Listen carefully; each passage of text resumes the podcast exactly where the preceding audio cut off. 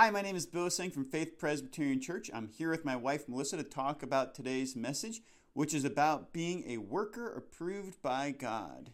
We hope you had a happy Valentine's Day and enjoy the message. 2 Timothy 2:15 says, "Do your best to present yourself as one approved, a worker who does not need to be ashamed and who correctly handles the word of truth." During the first couple days of February this year, we got an awful lot of snow. And of course, kids love looking outside to see how much snow is on the ground. I recall times in my childhood when I rejoiced when we got more than three inches. Now, why three inches? Because I knew if we got more than three inches, it was likely that they were going to cancel school. So we get up early in the morning, run downstairs, my parents would turn on the radio, and this is what we would hear Allen County schools are closed, Arcadia schools closed, Blanchard Valley schools closed, Findlay City and Hancock County schools open. my heart sank so many times at the news. The reason being was because the people that plowed the roads did a good job. They cleared out the snow, they salted the roads, and it made the streets safe to travel. The plowman got to work and pushed all the snow aside so that the buses could get to school. Now in 2 Timothy 2:15, it uses the word workman. But in the Greek what that word actually means is plowman. Now, of course, Back in those days, they were not referring to snowplows, but rather farmers who would plow their fields. Nonetheless, the imagery is similar. The people plowing snow risked their lives performing a valuable service to the city, to the working men and women, and of course, to the children who need to get to school. Now, the Apostle Paul earned his stripes as an approved worker of God. Last week, we read the words Remember Jesus Christ, raised from the dead, descended from David. This is my gospel for which I am suffering, even to the point of being chained like a criminal. But God's word is not chained. This would be a great place to give you some context regarding what it was that Paul was experiencing back in his day as he wrote this letter. Paul was going through something similar to what we call cancel culture.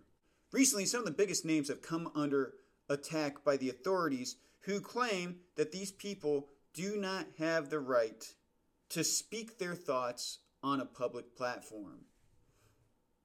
The man we listened to, for instance, last week, Phil Robertson, as he shared his testimony, his show actually got canceled because he quoted an unpopular Bible verse.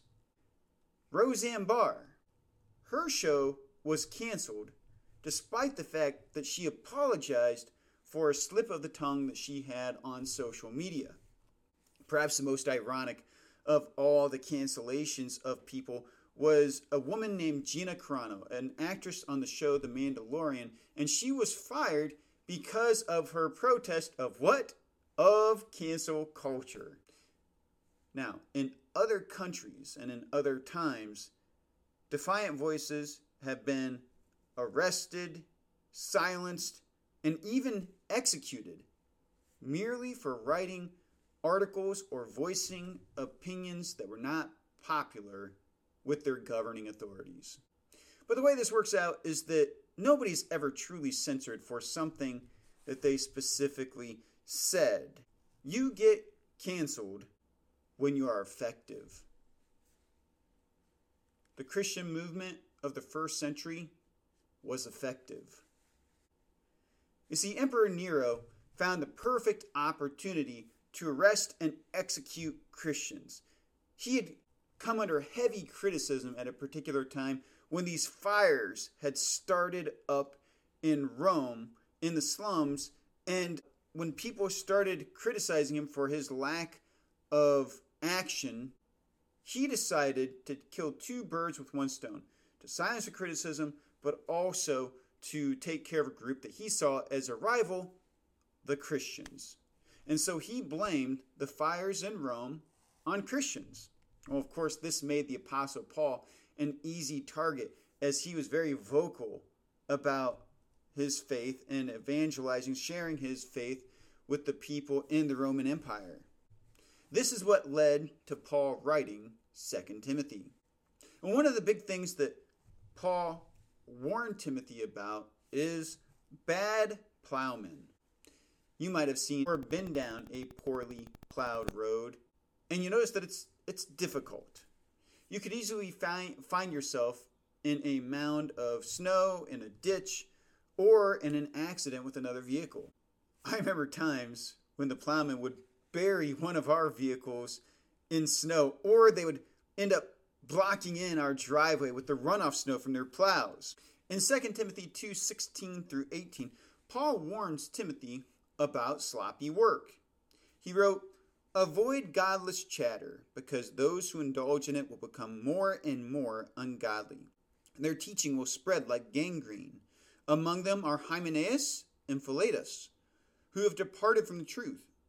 They say that the resurrection has already taken place, and they destroy the faith of some. The godless chatter that Paul is referring to is false teaching.